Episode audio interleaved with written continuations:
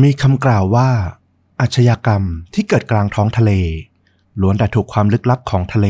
กรบความผิดเอาไว้ได้หมด กัปตันเรือโจคู อย่างเจคบรานามลองเรือออกจากฝั่งไมอามี่ไปในบ่ายวันเสาร์ที่สวยงามของเดือนกันยายน พร้อมลูกเรืออีกสามชีวิต ไม่มีใครชะล่าใจแม้แต่น้อยเลยว่า พวกเขาจะเป็นส่วนหนึ่งของคดีที่ลึกลับกลางท้องทะเล และยังเป็นคดีที่ถูกพูดถึงมากที่สุด ทั่วหาดไมอามี่ในปีนั้น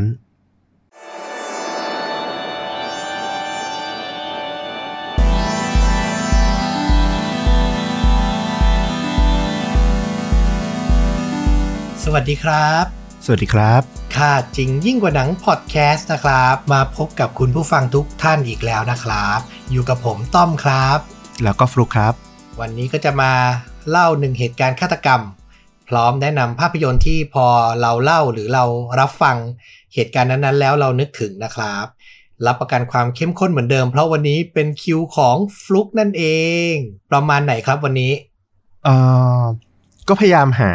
รสชาติใหม่ๆ มาเติมเรื่องเล่าในช anel ของเราอยู่เรื่อยๆสำหรับตอนเนี้ยก็ไปนั่งคิดว่ามันมีวิธีการฆาตกรรมหลาย ๆ แบบ แต่มันมีฉากการฆาตกรรมบางอย่างที่เราก็ไม่เคยเล่ามาเหมือนกัน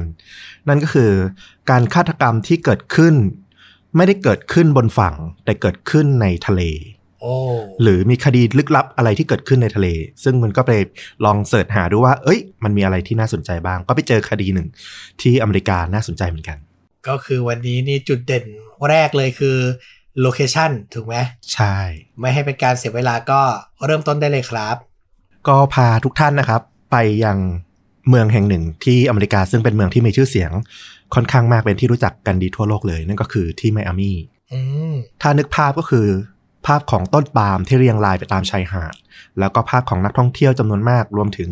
ร้านอาหารต่างๆ รวมถึงบาร์ซึ่งมันก็มีเงินสะพัดในเมืองไมอามี่เนี่ย จำนวนมากมหาศาลเลยทีเดียวอืมซึ่งเขาบอกว่าด้วยความที่มันมีเงินไหลเวียนอยู่ในเมืองจำนวนมากขนาดเนี้ยมันทำให้เกิดการก่ออาชญากรรมเนี่ย ขึ้นมาจำนวนมากมายขึ้นตามเงินที่มันสะพัดด้วย เขาบอกว่ามีอัตราการก่ออาชญากรรมในไมอามี่เนี่ยมากถึง 85 ครั้งต่อผู้คนที่อยู่อาศัย 1,000 คน โอ้ทำให้เมืองเนี้ยกลายเป็นเมืองที่เรียกว่าอันตรายที่สุดแห่งหนึ่งของอเมริกาเหมือนกัน คือถ้าดูภาพยนตร์ฮอลลีวูดเยอะ จะรู้ว่าไมอามี่นี่แบบหาดไมอามี่นี่คือ แหล่งของหนังอาชญากรรม หรือหนังแอคชั่นตำรวจไล่จับคนร้ายหลาย ๆ เรื่องเลยนะ ใช่ถูกต้องสำหรับเรื่องราวของเราในวันนี้เนี่ยมันก็เกิดขึ้นกับเรือหาปลาลำหนึ่ง เป็นลักษณะคล้ายๆเรือยอชเขาเป็นเรือให้เช่าด้วย เรือลำนี้มีชื่อว่าโจคูโจชื่อเหมือนชื่อคนนะ J O E แล้วก็คูที่แปลว่าเท่เย็นอะไรอย่างงี้ เรือลำนี้โจคูเนี่ยเป็นเรือของกัปตันที่ชื่อว่าเจคบรานามส์เขาเนี่ยออกเรือไปในบ่ายวันเสาร์ของเดือนกันยายน ซึ่งเป็นเดือนช่วงเวลาที่ทะเลเนี่ยเรียกว่าสวยงามคลื่นลมไม่ค่อยแรงมาก บนเรือเขาเนี่ยจะมีลูกเรือที่เป็นคนสนิทของเขาอีก 3 คนออกไปด้วย ในครั้งนี้เนี่ยเขาออกไปพร้อมกับลูกค้าที่เช่าเหมาลำเรืออีกจำนวนหนึ่ง ซึ่งทุกอย่างมันดูเป็นปกติ แต่ปรากฏว่านับตั้งแต่บ่ายวันเสาร์ ที่ 22 ที่เขาออกไปเนี่ยล่วงเลยมาจนถึงเย็นวันอาทิตย์ที่ 23 กันยายน ปี 2007 เรือโจคูก็ไม่ได้กลับเข้าฝั่งมาอีกเลย ครอบครัวของกัปตันเจคบรานามเนี่ยก็เริ่มออกอาการอยู่ไม่สุขละ เพราะมันนานเกินไป ก็รีบพยายามติดต่อเจ้าหน้าที่ยามฝั่ง ให้ตามหาเรือโจคู ความผิดปกติที่เขากังวลมากๆก็คือ ลูกเรือของกัปตันเจคบรานามเนี่ยหนึ่งใน 3 คนนั้นน่ะ คือภรรยาของเขาเอง ชื่อว่าเคลลี่เนี่ย แล้วทั้งคู่เนี่ยได้ทิ้งลูกเอาไว้ที่บ้านอืมซึ่งเป็นลูกสาววัยสองขวบ แล้วก็ลูกชายคนหนึ่งซึ่งเป็นแค่เด็กทารกเท่านั้น การที่เขาหายไปเป็นวันๆเนี่ยมันผิดปกติเกินไป เพราะว่ามันไม่มีทางที่เขาจะทิ้งลูกที่ยังเล็กอยู่กับบ้านนานๆได้ขนาดนี้ก็คือการออกไปครั้งเนี้ยเขาไม่ได้ไปหาปลา แต่เขาไปเพราะว่ามีคนเหมาเรือเขาไปถูกไหม ใช่ ก็เหมือนเรือหาปลาปกติทั่วไปที่แบบว่าเอ่อออกหาปลาเองได้ หรือบางทีถ้ามีคนมาเช่าเพื่อแบบล่องเรือไปท่องเที่ยวตามเกาะต่างๆ ก็เช่าเป็นเหมาลำไปได้อย่างเงี้ยแล้วมันก็ควรเป็นทริปแค่ประมาณแบบอาจจะครึ่งวันหรือไม่กี่ชั่วโมง ถูกแล้วต้ก็องต้องกลับมาเพราะเขาก็มีลูกน้อยรออยู่ถูกปะถูกต้อง หน่วยยามฝั่งเนี่ยก็เริ่มออกตามหาเรือโจคูทันที แต่ด้วยความที่ว่าได้รับแจ้งเนี่ยตอนเย็นวันอาทิตย์ละ การออกตามหาท่ามกลางความมืดของท้องทะเลเนี่ย มันค่อนข้างจะตามหาอะไรได้ลำบากอยู่ละ ทั้งการมองเห็นทั้งเรื่องของสภาพอากาศที่ตอนเย็นเนี่ยลมมันจะพัดกระโชกออกถูกไหม เจ้าหน้าที่เนี่ยก็เลยใช้การสอบถามพยานที่อยู่บนฝั่ง เพื่อหาเบาะแสเพิ่มเติมด้วยว่าเเรือโจคูที่ออกไปเนี่ยมีใครที่ไปกับเรือบ้าง ซึ่งพยานบนชายฝั่งเนี่ยก็ให้การว่ามีชายสองคนเช่าเหมาลำเรือเพื่อออกไปเที่ยวที่บาฮามัส ซึ่งก็เป็นประเทศที่อยู่ลงมาทางใต้ของไมอามี่ไม่ไกลมากนักกว่าพวกหน่วยลาดตระเวนแล้วก็ยามฝั่งเนี่ยจะพบเรือโจคูเนี่ยล่วงมาถึงเช้าวันจันทร์อีกวันหนึ่ง ซึ่งความผิดปกติที่พบเนี่ยก็คือว่าเรือถูกจอดลอยเทงเต้งไว้กลางทะเล เมื่อหน่วยยามฝั่งได้ขึ้นไปบนเรือเนี่ย สิ่งที่พบเนี่ยก็ยิ่งน่าประหลาดใจ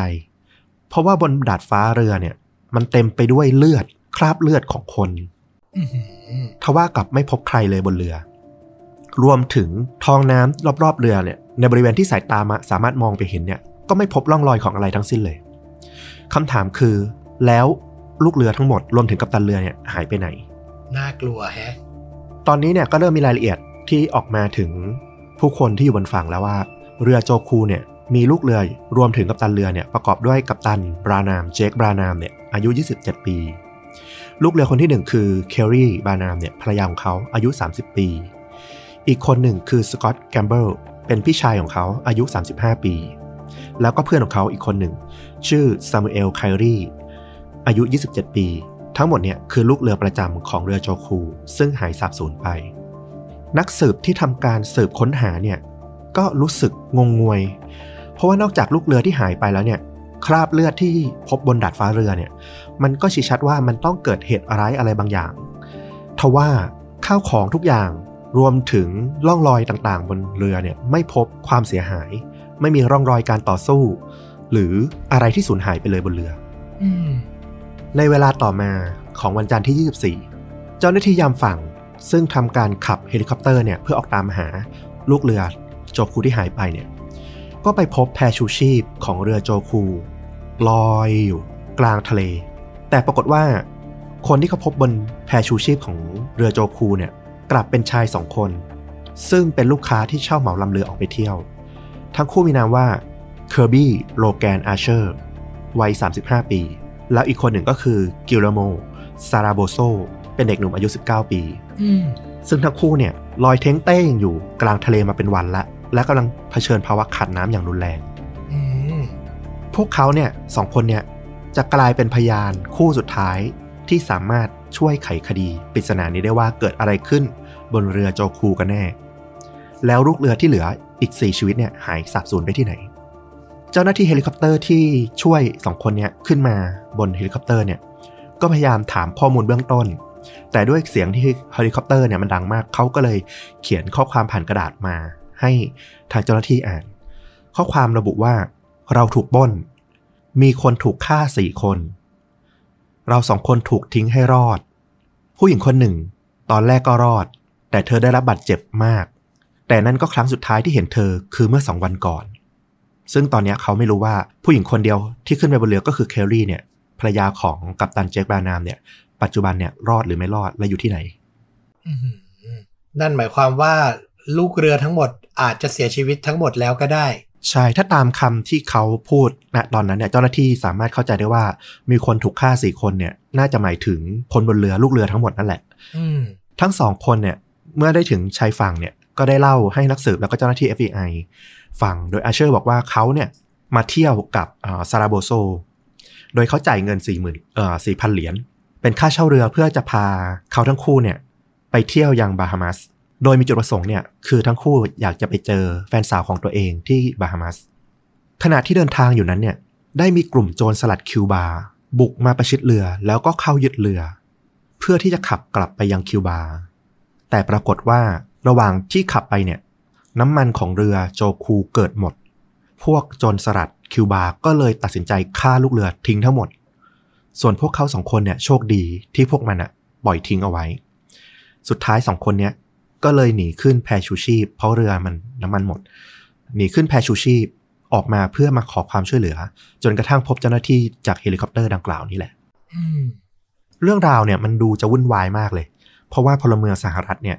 ถูกปล้นฆ่าจากโจรสลัดต่างชาติ มันเริ่มเป็นเรื่องของปัญหาข้ามชาติและอาชญากรรมข้ามชาติ แต่ก่อนที่จะไปถึงขั้นนั้นเนี่ยเจ้าหน้าที่ FBI ที่ทำการสอบสวนเนี่ยก็รู้สึกผิดปกติในคำให้การของทั้งคู่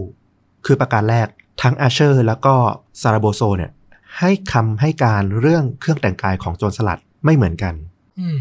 รายละเอียดของเครื่องแต่งกายไม่เหมือนกัน แต่ก็เป็นไปได้ว่า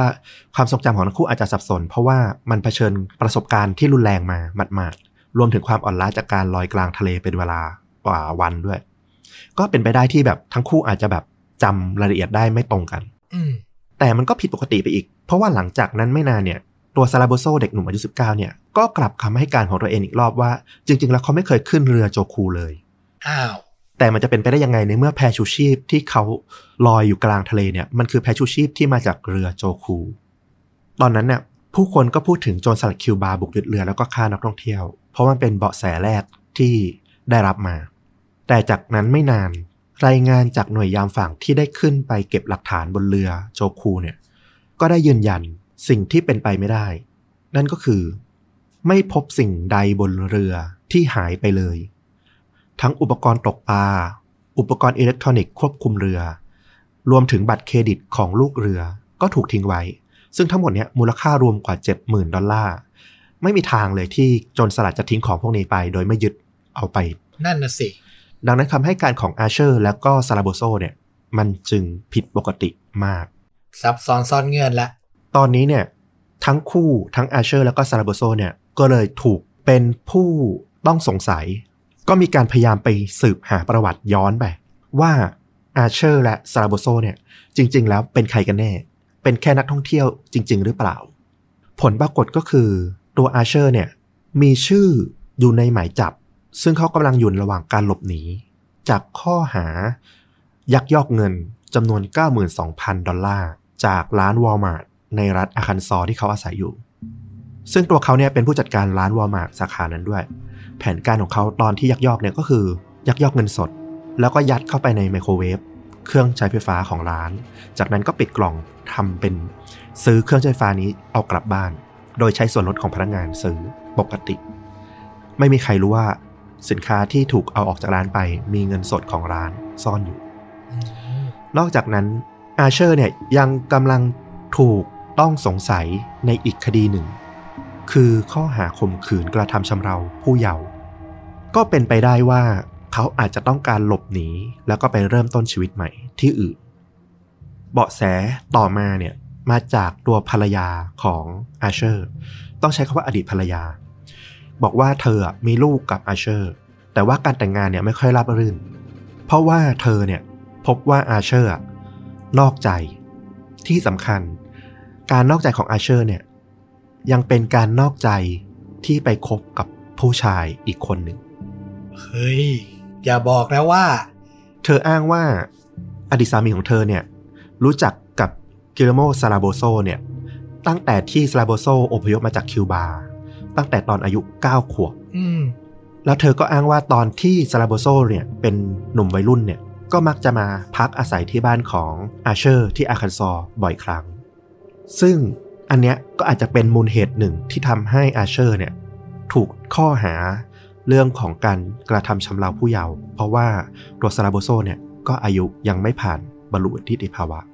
19 ถูกไหม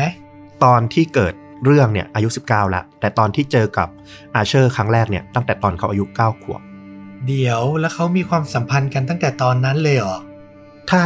ฟังจากคำให้การ ของตัวภรรยาอดีตภรรยาของอาเชอร์เนี่ย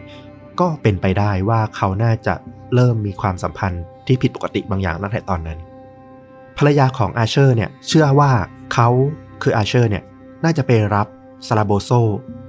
เพื่อตัดสินใจมุ่งหน้าไปคิวบาด้วยกันและไปเริ่มต้นชีวิตใหม่ แต่ที่ฟังมาถึงตรงนี้ทั้งหมดเนี่ยข้อมูลจากรัฐอาคันซอเนี่ยมันมูลเหตุก็มีเพียงแค่เรื่องของคดีกระทำชำเราเด็ก รวมถึง ยักยอกเงิน ความผิดมันห่างไกลกับมูลเหตุเรื่องของการฆาตกรรมเยอะเลยอืมดังนั้นมันยังเชื่อมโยงยากที่จะบอกว่าอาเชอร์และซาราโบโซเนี่ยเป็นต้นเหตุของการหายตัวไปของลูกเรือโจคูอืมตอนนี้ต้องบอกว่าด้วยความที่มันไม่มีทั้งศพ แล้วก็ไม่มีพยานที่ยืนยันการกระทำความผิดของซาราโบโซแล้วก็อาเชอร์ได้ มันมีเพียงหลักฐานแวดล้อมที่ชี้ให้เห็นว่า ทั้งอาเชอร์แล้วก็ซาราโบโซเนี่ยเป็นสองคนสุดท้ายที่อยู่บนเรือโจคู และก็น่าจะล่วงรู้ถึงเหตุการณ์ที่แท้จริงทำให้เจ้าหน้าที่นักสืบแล้วก็อายการเรารวมถึงศาลเนี่ยมันยากมากเลยที่จะลากคนผิดมารับโทษให้ได้ ซึ่งตัวนักสืบเองเนี่ยยังยอมรับเลยว่า อีกนิดเดียวเนี่ย คดีเนี้ยมันจะเกือบเป็นปริศนาแบบสมบูรณ์ร้อยเปอร์เซ็นต์ละอืมถ้าเรือโจคูเนี่ยเกิดน้ำมันไม่หมด แล้วผู้ที่ทำการก่อคดีเนี่ยสามารถเอาเรือเข้าถึงฝั่งแล้วไปซ่อนได้เนี่ยเรียกว่าคดีนี้เนี่ยน่าจะปิดตายได้เลย มันไม่มีทางพบทั้งศพและหลักฐานที่จะเก็บเอาความผิดได้เลย อืมแต่โชคดีที่เรือโจคูเนี่ย น้ำมันมันหมด แล้วมันเลยถูกทิ้งเอาไว้กลางทะเล มันทำให้เจ้าหน้าที่สามารถไปเก็บหลักฐานอื่น ๆ พอประกอบได้ แต่มันก็ยังไม่เพียงพอที่จะเอาผิด หรือจับมือใครเป็นฆาตกรตัวจริงได้ ต้องบอกว่า มันมีข้อมูลเรื่องของการก่ออาชญากรรมในท้องทะเลเนี่ยที่มีคนเก็บรวบรวมสถิติมาเนี่ยแทบจะร้อยเปอร์เซ็นเลย ที่ไม่สามารถเอาความผิดกับใครได้ โดยเฉพาะพวกเรือประมงที่ผิดกฎหมายต่างๆเนี่ยมีเกิดขึ้นทั่วโลก ขนาดว่าเคยมีคลิปที่เป็นไวรัลที่เป็นใต้กงเรือแห่งหนึ่งเนี่ยยิงคน ยิงลูกเรือถ่ายผ่านมือถือ ยิงลูกเรือแบบจะๆพร้อมทั้งเซลฟี่ตัวเองด้วยเนี่ยแต่สุดท้ายก็ไม่สามารถเอาผิดได้ เพราะว่าหลักฐานรวมถึงความผิดทั้งหมดเนี่ย เมื่อมันถูกทิ้งลงทะเลแล้วเนี่ย มันแทบจะเป็นไปไม่ได้เลยที่จะเอากลับมา เพื่อเอามาเข้าสู่การสืบสวนในคดีได้ เขาบอกว่าอาชญากรรมที่เกิดในทะเลอะมันแทบจะเป็นเรื่องดำมืดไปตลอดกาลอืมแต่กับกรณีของเรือโจคูเนี่ย ก็อย่างที่บอกมันก็มีความโชคดีตรงที่ว่า หลักฐานบนเรือเนี่ยเออมันยังอยู่ให้ตรวจสอบได้ ปลายปี 2007 ระหว่างที่ซาราโบโซถูกจำคุกรอการตัดสินพิจารณาคดีเนี่ยเขาก็ทนไม่ไหวแล้วก็สารภาพกับเพื่อนร่วมห้องขังคนหนึ่งที่ชื่ออันวานฮอลซึ่งทำความผิดคือพกพาอาวุธปืนผิดกฎหมายแค่นั้นเอง แต่ว่าตัวซาราโบโซเนี่ยได้สารภาพกับฮอลไป ว่าเขาอะได้มีส่วนร่วมในการสังหารลูกเรือรวมถึงกัปตันเรือโจคูอืมซึ่งต่อมาเนี่ย ตัวฮอลเนี่ย ก็ได้เอาข้อมูลเนี่ยไปบอกกับอายการของรัฐบาลกลาง โดยรายละเอียดที่ซาราโบโซสารภาพเนี่ยบอกว่าอาเชอร์เนี่ยเป็นคนที่ลงมือยิงแล้วก็สังหารลูกเรือ โดยใช้ปืนพกที่มาจากซาราโบโซ แต่ในขั้นตอนของศาลเนี่ยทนายฝั่งจำเลยของซาราโบโซเนี่ยก็พยายามต่อสู้ว่า การที่รัฐบาลอายการของรัฐเนี่ยเจ้าฮอลนักโทษมาเป็นพยาน มันเป็นเรื่องที่ไม่น่าเชื่อถืออย่างยิ่ง เพราะว่าคนคุกเนี่ยจะแต่งนิทานอะไรเพื่อมาขอลดโทษตัวเองก็ได้ ในที่สุดอายการก็เลยไม่สามารถเอาตัวฮอลมาเป็นพยานในการพิจารณาคดีได้ เรียกว่าช่องทางในการเอาผิดซาลาโบโซเนี่ยมันหลุดลอยไปอีกอย่างเนี่ยทั้งๆทที่มันหายากมากอยู่ละ พอมีมันก็ใช้ไม่ได้ อืมแต่ในที่สุดแสงสว่างมันก็ไปเกิดขึ้นอีกทางหนึ่งแทน คือตัวอาเชอร์ ซึ่งเขามีโทษติดชนักอยู่แล้ว ทั้งยักยอกเงินแล้วก็ล่วงละเมิดเด็ก คือไม่มีทางรอดคุกอยู่แล้วเมื่อเขาถูกกดดันถูกสอบหนักขึ้นเรื่อยๆ รวมถึงหลักฐานบนเรือที่มันมีให้อ้างอิงอยู่ ในที่สุดเนี่ยเขาก็ยอมสารภาพทุกเรื่องจนหมดสิน้น เพื่อขอแลกกับการไม่ถูกโทษประหารชีวิต ในเดือนกรกฎาคมปี 2008ทำให้คดีเนี่ยมันมาถึงจุดสำคัญ คือมีคำให้การสารภาพจากตัวฆาตกรแล้วอืมแต่หลักฐานอันเนี้ย มันก็คือคำสารภาพของฆาตกรคนเดียว ยังไม่สามารถที่จะเอาผิดตัวซาราโบโซชายหนุ่มอีกคนที่อยู่ร่วมเหตุการณ์ได้ แล้วต้องเค้นกันนานเป็นปีนะกว่าจะเอ่ยปากนะ ใช่ เพราะว่าเขาก็มั่นใจไงว่า เขาน่าจะรอดด้วยความอย่างที่บอกว่าอาชญากรรมที่มันเกิดขึ้นในทะเลอะยาก ต้องบอกว่ากว่าหนึ่งปีที่มาถึงตรงเนี้ยตอนที่สารภาพเนี่ย ก็ยังไม่พบศพของทั้งสี่คนเลยนะ อืม แต่ในที่สุดเนี่ย จากรายละเอียดคำให้การของอาเชอร์เนี่ยมันก็มีข้อมูลหนึ่งที่มันเชื่อมโยงไปถึงซาราโบโซได้ ก็คือข้อมูลเรื่องของการพูดคุยผ่านช่องทางออนไลน์ทำให้เจ้าหน้าที่เนี่ยไปสืบค้นหาข้อมูลการสนทนาออนไลน์ของซาราโบโซกับเพื่อนของเขา แล้วก็พบรายละเอียดของแผนการว่าเขาเนี่ยมีแผนที่จะแบบเดินทางไปที่คิวบาเพื่อเริ่มต้นชีวิตใหม่นู่นนี่นั่นทำให้เนี่ยในที่สุดก็สามารถเชื่อมโยงได้ว่า ตัวซาราโบโซเนี่ยต้องมีส่วนรู้ร่วมเห็นในการฆาตกรรมของอาเชอร์บนเรือโจคูในที่สุดศาลเนี่ยจึงมีคำตัดสินให้จำคุกตลอดชีวิตจำนวน 5 รอบ จากความผิดปล้นกักขังหนวงเหนียว ลักพาตัวแล้วก็ฆาตกรรม ทั้งอาเชอร์ แล้วก็ซาราโบโซในที่สุดอืมเรียกว่าโชคดีมาก อีกนิดเดียวจะเป็นคดีที่ปิดไม่ได้อะไปแล้ว มาแทบจะแบบวินาทีสุดท้ายแล้ว ใช่ จริง ๆอะมันคงมีรายละเอียดในการสืบสวนที่แบบค่อนข้างเยอะเลยทีเดียว เพราะว่ามันใช้เวลาเป็นปีๆเลยนะ ในการกว่าจะเก็บหลักฐาน ซึ่งเอาจริงๆอะมันก็ไม่ใช่หลักฐานที่แบบจับได้คาหนังคาเขาเลยนะ ถ้าไม่สามารถบีบอาเชอร์จนแบบยอมสารภาพเองได้อะแล้วสุดท้ายแรงจูงใจในการทำไปทั้งหมดของเขาคืออะไรนะ ก็คือตัวอาเชอร์อะเขามีคดีเรื่องของการเอ่อละเมิดผู้เยาว์ใช่ไหมยังไงเขาก็จะต้องติดคุก เขาก็เลยตัดสินใจขโมยเงินจากที่ทำงาน แล้วก็พาคนรักก็คือซาโบโซเนี่ยจะไปคิวบาซึ่งเป็นประเทศบ้านเกิดของซาโบโซเนี่ยเพื่อไปเริ่มต้นชีวิตใหม่ แล้วก็อยู่ด้วยกัน ก็เลยตัดสินใจทำการหลอกเอ่อเรือโจคูเนี่ยกับตันเจคบรานมานเนี่ยว่าเขาอะจะไปเที่ยวที่บาฮามัส ถ้าดูตามแผนที่เนี่ยไมอามี่จะอยู่ด้านบน บาฮามัสเนี่ยจะลงมาจากไมอามี่ลงมาเฉียงทางขวานิดหนึ่ง ส่วนคิวบาเนี่ยจะต้องเลยบาฮามัสลงไปอีกอ่าซึ่งเป็นระยะทางที่ไกลกว่า เขาหลอกว่าเขาจะไปเที่ยวที่บาฮามัสเพื่อไปหาแฟนสาวของเขา แต่อันนี้ก็คือประกอบจากข้อมูลต่างๆนะ สิ่งที่น่าจะเกิดขึ้นก็คือ เรือโจคูเนี่ยไม่ได้เตรียมน้ำมันมาที่จะไปไกลถึงคิวบา น่าจะไปได้แค่บาฮามัสอืมทำให้เมื่อตัวกัปตันเรือเนี่ยเจคบรามันเนี่ยรู้ว่าอาเชอร์เนี่ยต้องการจะไปคิวบาทำให้อาจจะมีการต่อสู้ทุ่มเถียงกันในที่สุดอาเชอร์ก็เลยทำการสังหารลูกเรือทั้งหมดอืม แล้วตัวเรือเนี่ยเมื่อมันไม่สามารถที่จะไปถึงคิวบาได้อยู่แล้วเนี่ยน้ำมันมันหมดตัวอาเชอร์กับซาราโบโซเนี่ยก็เลยต้องใช้แพชูชีพ เพื่อพยายามล่องเข้าฝั่ง ไม่ว่าจะเป็นบาฮามัสหรือคิวบาก็ได้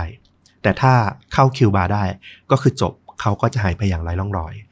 แต่มันก็เหมือนการทิ้งชีวิตทั้งหมดอยู่แล้วอะนะ เพราะเขาก็แบบหนีคดีมาแล้วอะใช่ คือยังไงก็ความตั้งใจแรกก็คือต้องไปให้ถึงให้ได้อะ ก็เลยลอยเทงเต้งอยู่กลางน้ำเป็นวันเลย คือเป้าหมายจริงๆ ก็คืออยากจะไปถึงคิวบาถูกไหมใช่ คือ